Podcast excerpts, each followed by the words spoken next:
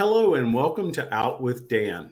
I am so excited. Today I'm going to speak with Taj McCoy about her debut novel, Savvy Sheldon Feels Good As Hell.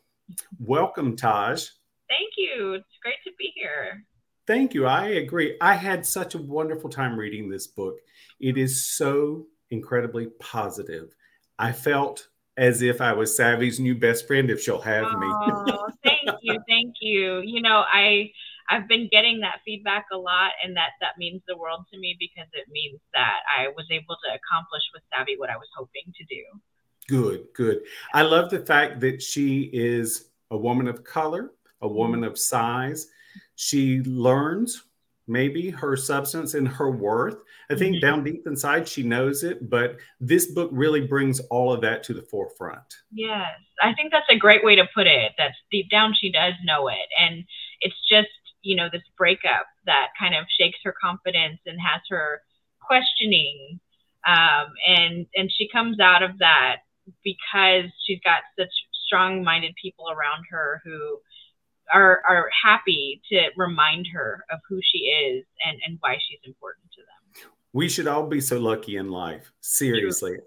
You've given her friends, Joni and Maggie, and they are so wonderful, so supportive. And they build her up, which is always important in life. That's the thing about your book that I think is so positive. It is positive all the way through.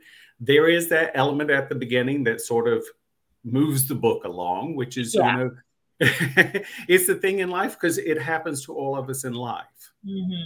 So.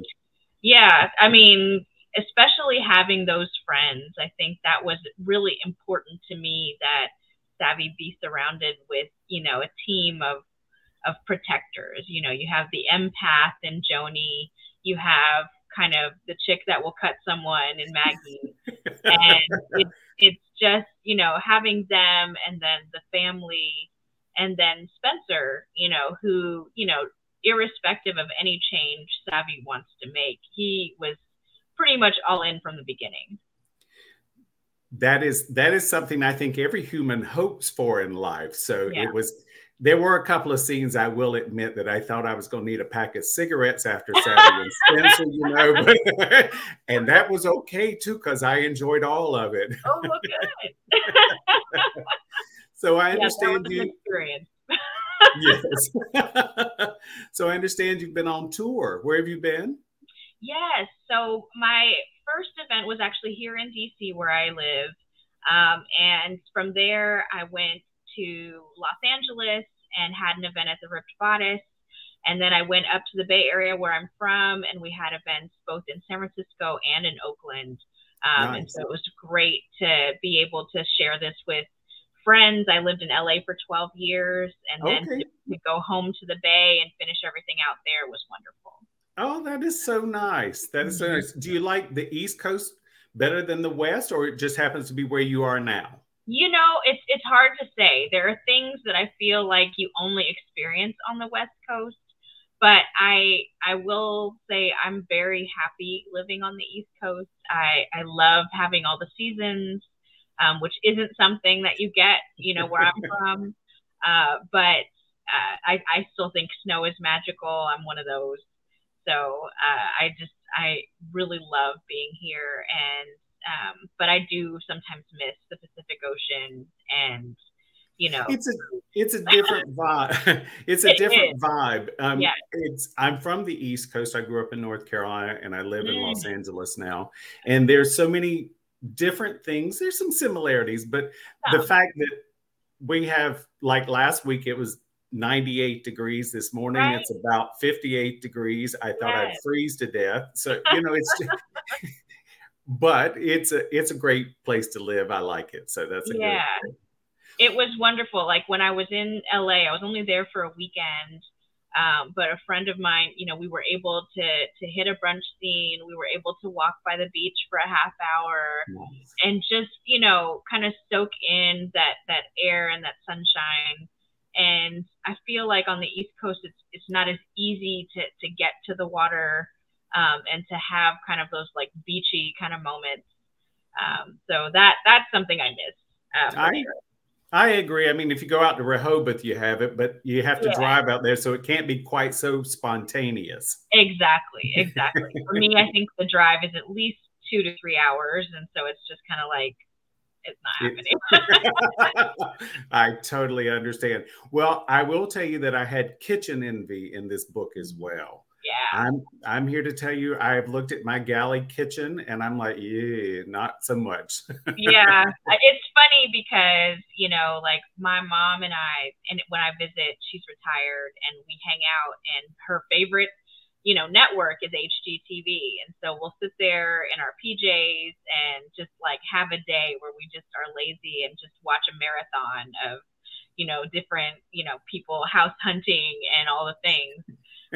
So we have ideas of what our dream kitchen and everything would be. And I got to play with that here. I love that. And the fact that that's how Spencer sort of comes into Savvy's life, not exactly, but right. He comes in. I do like the fact that Spencer is a trooper. I mean, Spencer's a good egg. Yeah. He's the kind of person you want to keep around. And that was beautiful to watch it unfold.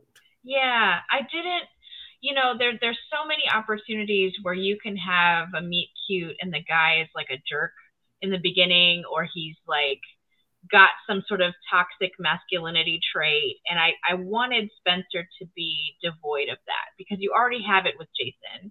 And I feel like there are nice guys out there that are truly nice guys. And, yes. And I think people have become cynical and think that it's too good to be true. And I know really great people, so I know it's possible. And I wanted to put that in Spencer.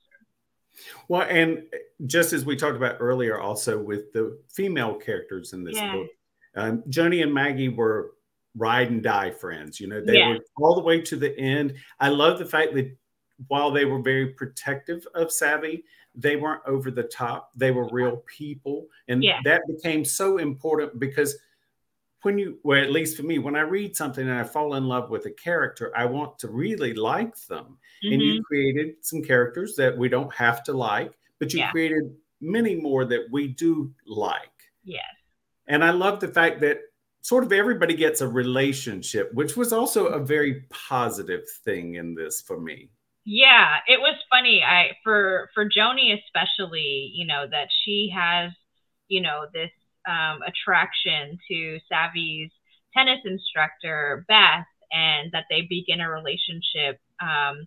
It felt really natural to me. And it was funny because I ended up having to pull some of it back because they were like, okay, people are rooting a little bit more for Joni and Beth than they are for Savvy. You gotta kind of dial it back a little bit. But to me, you know, Joni was actually based on a real person. And lovely. That particular person, you know, is Joni on the page. And so giving her that opportunity to find her love in the story really tickled her. And so it was just perfect to kind of give her that moment. And I feel like her relationship by the end is a little more solid than Maggie's. And so for Maggie, the goal is actually to write another book that's specifically for Maggie. And you get to see what happens with Savvy's relationship and with Joni's relationship as Maggie's trying to figure things out for herself. I'm looking forward to it already. Yes. It's just, these characters really, they were friends amongst themselves. And I said earlier, they became my friends. Yeah. And when I read, sometimes they do and sometimes they don't. And there's no right or wrong, but when they become someone that I'm so interested in all of their happiness, then that makes me happy because it's a feel-good read, you know? Yeah. And I really wanted to try to make them complex, you know? It's sometimes I feel like the friends feel one-dimensional and they're just there to make you laugh, or they're just there and you really don't get to know them. And with these folks, you know, you really get to see Joan's heart on her sleeve, especially when it comes to Savvy.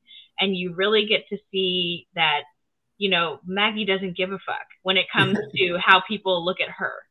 And I wanted that juxtaposition with Savvy, who's questioning things right now, you know, to show like here's two plus size women and how they navigate differently. even though in some ways other people will look at them and see them the same. And I love the fact that they're all successful. They're smart women. They're successful women. It's important to see that kind of representation. Yeah. It's not just, you know, it'd be very easy to create a friend, as you say, who fills up a page. Right. But it's different to have people who have their own lives. Mm-hmm. They're successful. They're smart. They go about their lives.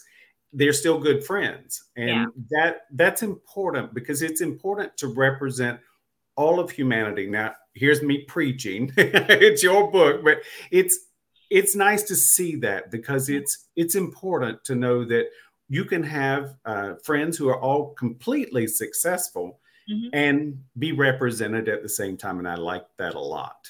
It was really, really important for me to showcase Black love, but it was also really, really important for me to showcase Black excellence, because I think that we are often stereotyped and, you know, kind of put in these different boxes, and people make assumptions about where we're from and our upbringing and what our goals are.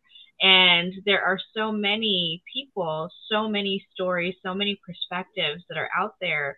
I think it's so important that we get to see each different facet, as opposed to just having one note and one stereotype be representative of a whole. And with Savvy, you know, I got to show, you know, affluence, and I got to show intelligence and, you know, educational backgrounds. And I got to show that across the board with a bunch of different people, and how they kind of took that information and leveraged it into different career paths. And that was really important to me. And it resonated with me. It showed me that all types of characters do exist, but I was happy that I didn't feel like Savvy had to push the ball up a mountain. Yeah. I felt like Savvy needed to, there was a few onion layers that needed to be peeled. She knew who she was, but sometimes work gets in our way. You know, we bury ourselves in work rather than concentrate on our personal life sometimes. Yes. Mm-hmm. And that's something I saw in this. And I love the fact that she made decisions that were for herself. Yes.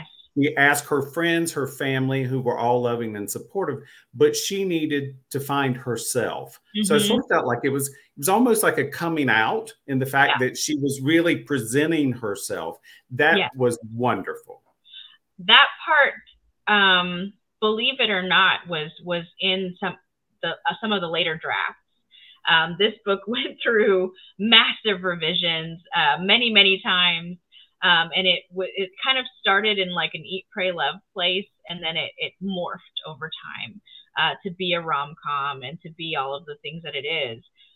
But Savvy, you know, making the career choices that she ultimately makes, and you know, having the kind of focus on self-care and wellness by the end, I think really impacted her in a way that she wasn't expecting. And so it gave her kind of this freedom to say, well, maybe let me take a chance and make this proposal and see what happens.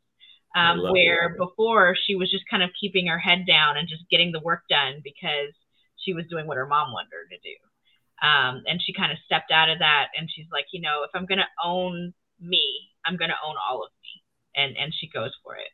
She does indeed. And she succeeds. That's a good thing as well. Yeah. So from reading the book, I understand that you must cook. Yes. I do. I cook a lot. In the book, I think she makes oxtails, and I had been wanting short ribs, which are different, but, you know, same later. Yeah, but I was like, so I made short ribs. I was like, oh, all right, me and Savvy, we'll have short ribs. There you go. Yes. Yeah. I have been cooking since I was a kid. I used to follow my mom and my grandmothers around the kitchen. And at a very kind of young age, at 14, both of my parents were working really tough jobs. And my mom was like, it's your turn. And so I just became responsible for cooking the meals for the family while I was in high school, I'd have my little like work permit job and I'd get home at 7 and cook during the week. And then on the weekends, I cooked all three meals. And wow. By the time I was in law school, I was doing some staging and ended up being a private chef for some basketball players.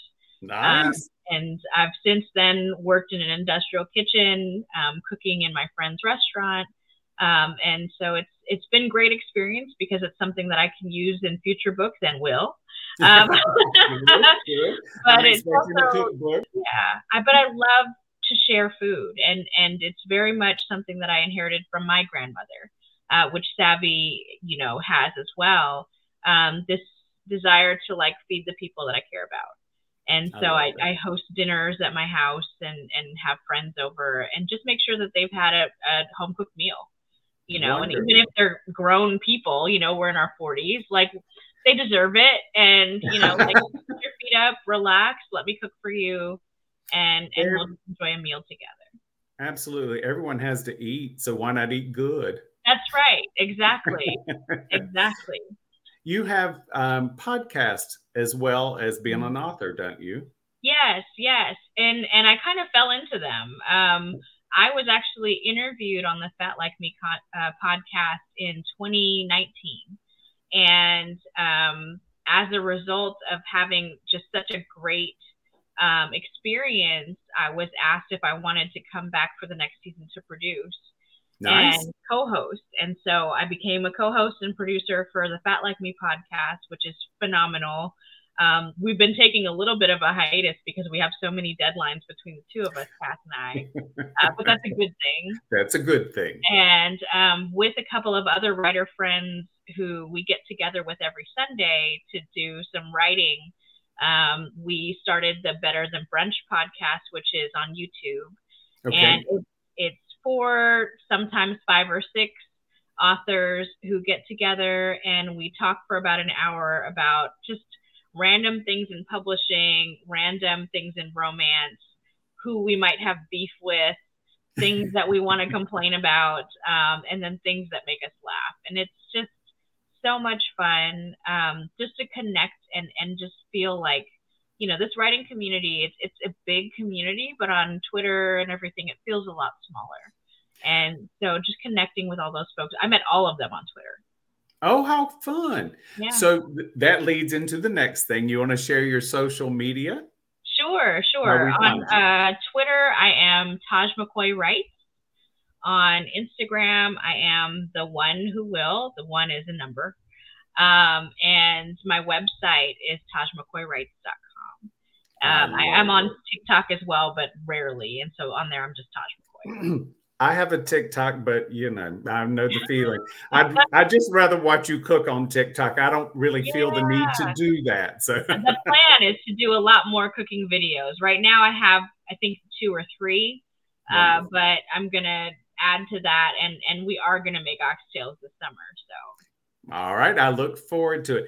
Thank you so much, Taj, for taking the time to talk to me. I really appreciate it. This is Taj's book. There we go. Savvy Sheldon Feels Good As Hell. It's so recommended. It's wonderful. I hope you the very most success with this. Thank you so much. I've had such a good time. I appreciate it. Thank you. See you soon. All right.